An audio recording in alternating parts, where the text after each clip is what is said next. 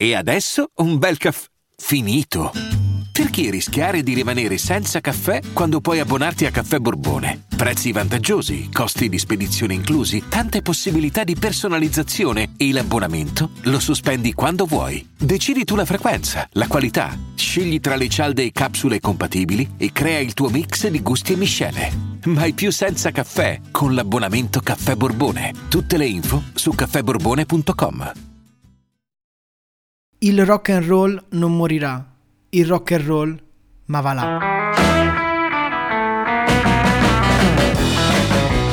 Mi ha estremamente colpito questa frase che cantano Lo Stato Sociale con Vasco Brondi nella canzone uscita poco tempo fa, Fottuti per sempre. In effetti il rock and roll sembra una cosa antica, passata, proprio da dire ma va là, che andava quando erano giovani i nostri genitori. Un genere musicale d'oltreoceano, potrei dire, non adatto alla lingua italiana e che vede grandi nomi aver fatto la storia, ma oggi questi grandi nomi sono tutti dinosauri. Ebbene, non so se anche voi avete questa sensazione quando si parla di rock and roll, una cosa pressoché passata e non intendo solo la musica, intendo anche lo stile di vita. Lo stato sociale si riferisce più a quello, infatti, lo stile di vita rock and roll, quello di sesso, droga e rock and roll, quello delle chitarre spaccate sui palchi, quello delle notti insonni, delle donne, tantissime donne, dei capelli lunghi.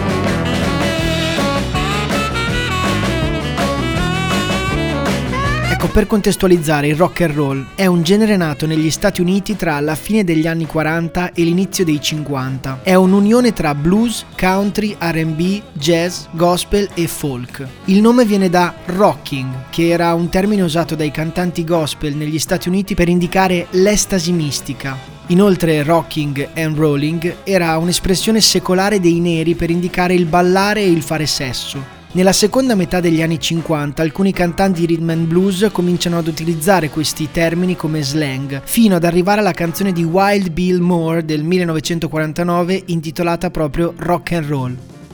Parliamo di un genere musicale che possiede il musicista, cioè il musicista è posseduto dallo spirito della musica, essere totalmente in balia della musica. Elvis Presley, Jim Morrison, Jerry Lee Lewis, James Brown, Janis Joplin, Tina Turner, Prince. Di fatto il rock and roll nasce come evasione globale psichica, come libertà assoluta è molto di più di un genere musicale, ha cambiato le mode, gli stili di vita, i linguaggi, gli atteggiamenti e forse una volta la vita rock and roll era più facile da vivere. Oggi ci sono altre dinamiche, altre logiche nella società. Per intenderci, vivere di musica, suonare nei locali sporchi, luridi, spaccare le chitarre, non avere preoccupazioni del domani era rock and roll. Il mutuo, lavorare 5 su 7, il contratto a tempo indeterminato, dalle 9 alle 18 essere capi o avere dei capi non è rock and roll. Essere liberi, liberi di vivere, liberi di viaggiare, liberi di fottersene era rock and roll. Le ferie d'agosto e le settimane bianche non sono rock and roll. Ballare senza pudore, ballare male, storti era rock and roll. Il reggaeton e i balletti su TikTok non sono rock and roll anche se mi piacciono, devo dire. I concerti, la sete, il sudore, il fango, i torsi nudi sono rock and roll. Le discoteche non sono rock and roll. I Pink Floyd, i Deep Purple, i Led Zeppelin, i Rolling Stones sono tutti nati dal rock and roll. E invece in Italia? Ecco, urge in me la necessità di andare un po' più a fondo nella storia del rock and roll italiano. Beh, in Italia dopo la seconda guerra mondiale il processo di americanizzazione è sempre più rapido. Arrivano i balli e la cultura americana ed ovviamente anche il rock and roll. Ed anche in Italia ce ne sono stati di interpreti del vero rock and roll e secondo me alcuni sono stati anche a livello dei grandi nomi americani che ho citato fino adesso. Oggi forse una vita rock and roll non è più possibile, ma c'è qualcuno che negli ultimi anni l'ha fatta. Un vero cantante rock and roll italiano, forse fosse il vero cantante rock and roll italiano. Per voi, la storia di Adriano Celentano. Ho sempre sognato di essere famoso per portare il cappellino e gli occhiali da sole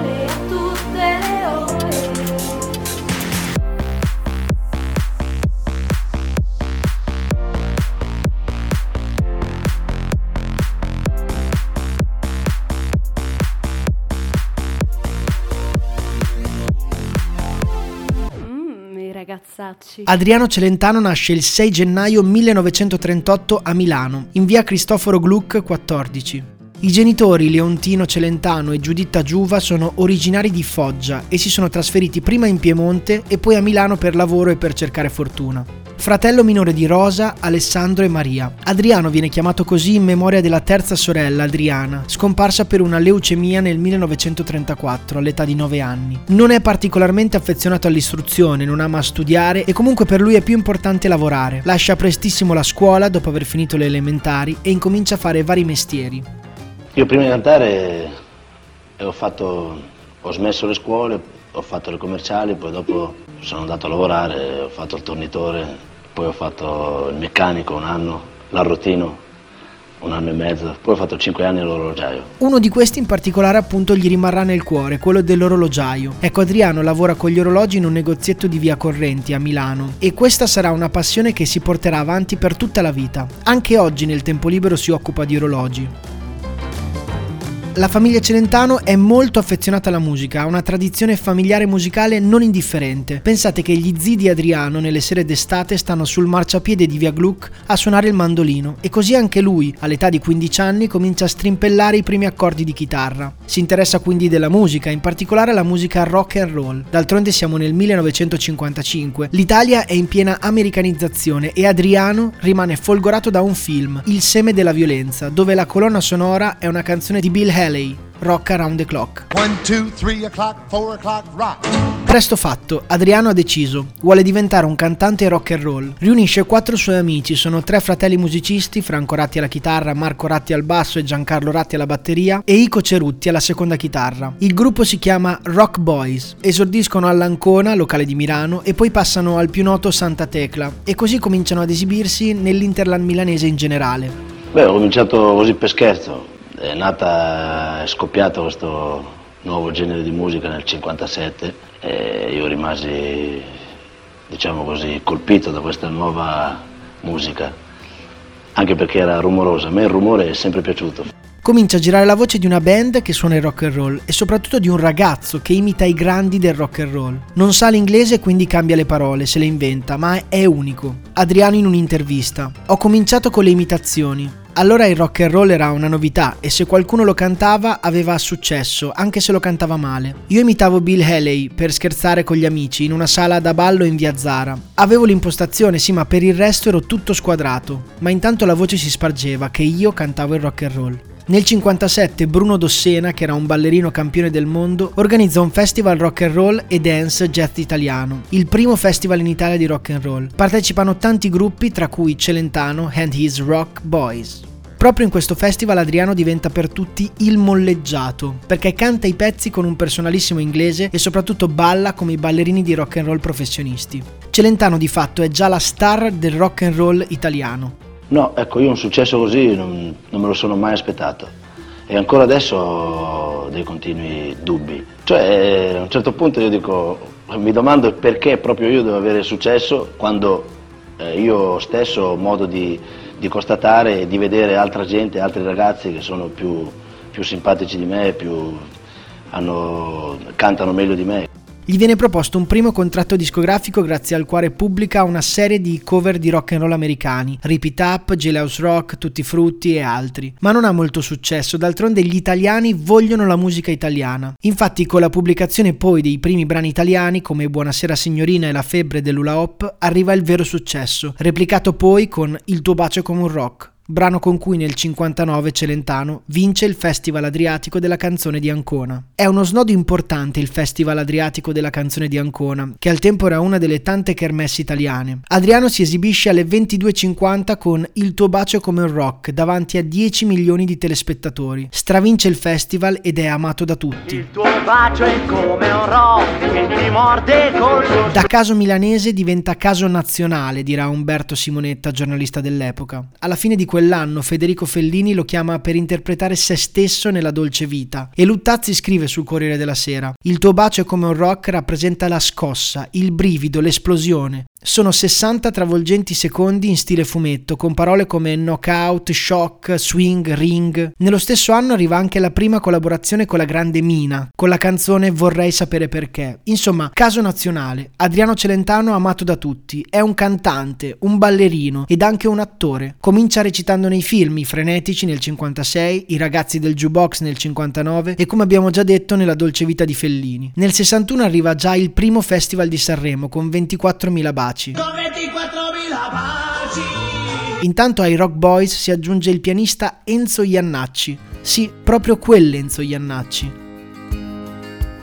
Oltre ad essere celeberrimo Celentano, è un artista a 360 gradi, mischia canzoni e intermezzi di cabaret e di ballo. I musicisti suonano mentre lui balla in maniera strana e snodata. A quel festival, quello del 61, Adriano fa parlare moltissimo di sé, infatti scandalizza tutto il pubblico stando voltato con le spalle verso la platea e girandosi solo col cambio di tempo dell'orchestra. Nonostante ciò, la sua 24.000 baci arriva seconda.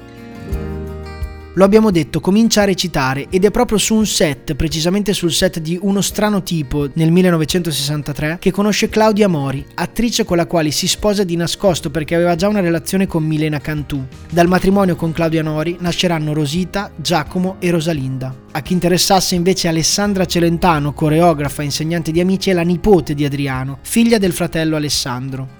Comunque Adriano diventa anche regista col film Super Rapina a Milano nel 64 in cui recitano molti membri del suo entourage, noto come il clan Celentano. Ecco, sul clan dobbiamo soffermarci un attimo perché è una parentesi della vita di Celentano che aggiunge un pezzo importante al racconto del profilo del nostro protagonista. Il clan Celentano nasce dall'esigenza di Adriano di staccarsi dalle imposizioni che la sua etichetta discografica gli imponeva. Infatti Adriano voleva decidere i suoi musicisti e i suoi collaboratori in autonomia, così fonda il clan Celentano, che riunisce i suoi amici musicisti e ne scopre di nuovi. Il primo maggio del 62 esce Stai lontana da me, che sancisce ufficialmente la nascita della sua nuova etichetta discografica. Il clan di fatto è molto di più di un'etichetta, è una sorta di comune di artisti. Un sogno per Adriano, anche se dopo soli sei anni tutto andrà in fumo. Un po' per il carattere difficile di Adriano stesso, un po' per il contenzioso che si era aperto con la sua vecchia etichetta ed un po' per il desiderio di successo personale dei singoli artisti che ne facevano parte. Comunque, anche durante il clan la carriera di Adriano procede a gonfie vele vado più spedito. Nel 66 torna a Sanremo con il ragazzo della Via Gluck, che non si classifica bene al festival ma che sarà un grande successo. Nel 68 arriva Azzurro, brano sempreverde, immortale, e poi una carezza in un pugno e storia d'amore. Sono anni in cui Adriano Celentano è sempre in vetta alle classifiche italiane e uno può pensare che più di così non si possa fare. Eccelle nella musica, nel cinema, nel ballo ed invece arriverà un altro colpo di scena. Siamo nel 1972, precisamente il 3 novembre. Adriano fa uscire un brano stranissimo, in lingua celentanesca, pseudo-inglese si può dire. Il titolo è Ebbene, con questo singolo entra in classifica negli Stati Uniti, cito. Avendo appena inciso un album di canzoni che volevano dire qualcosa, avevo voglia di fare qualcosa che non volesse dire nulla. Ora sarebbe impossibile continuare ad elencare la storia di Adriano Celentano temporalmente. Siamo solo al 1970, ci sono ancora 50 anni da raccontare, ma il tempo che voglio rubarvi non è così tanto, quindi mi interessa guardare anche un altro aspetto di Adriano, cioè quello del tra virgolette predicatore. Infatti Adriano è sempre stato un artista vivo ed attivo sulle tematiche sociali del tempo che gli stavano a cuore. Nel 1976 esce con Svalutation, un'analisi della situazione italiana dell'epoca a tempo di rock. Il tema fondamentale del testo è l'inflazione.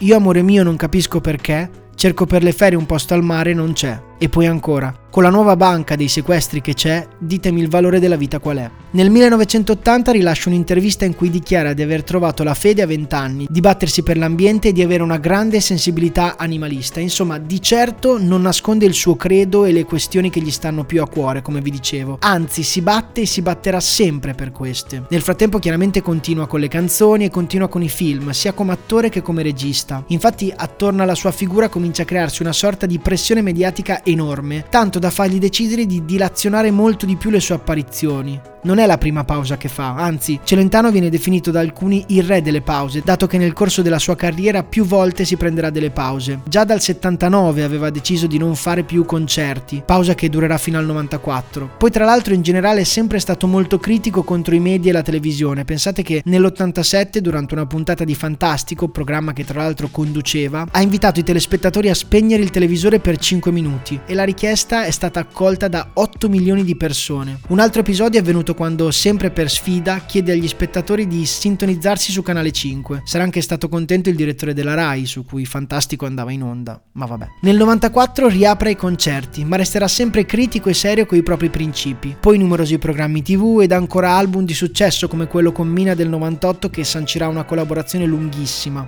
Nel 2006 l'Università degli Studi di Foggia decide di conferirgli una laurea ad honoris causa in lettere e filosofia e lui gentilmente declina, cito. Col conferimento di tale titolo sarei costretto a migliorare e non voglio prendermi troppo sul serio. Sono e resto sempre il re degli ignoranti. È sempre più raro incontrare Celentano sui palchi e in tv, anche se servirebbero altre due puntate solo per raccontare tutto ciò che ha fatto negli ultimi vent'anni. Ma spero comunque che sia passato un pochino chi è Adriano Celentano, uno degli artisti che ha reso grande il rock and roll in Italia, uno degli artisti più ispiratori, uno degli artisti più imitati e uno degli artisti a cui sono state fatte più parodie della storia della musica italiana. Dall'inizio della sua carriera ha venduto più di 200 milioni di copie il cantante più venduto della storia italiana dopo Mina. Insomma, che sia il re degli ignoranti o il re della foresta, come canta nella Tana del Re, forse non aveva totalmente ragione lo Stato sociale, perché Adriano Celentano è uno degli esempi viventi italiani che il rock and roll non morirà.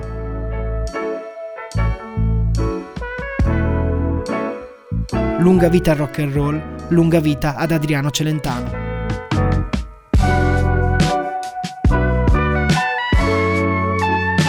Le fonti audio sono nella sinossi dell'episodio. Grazie dell'ascolto.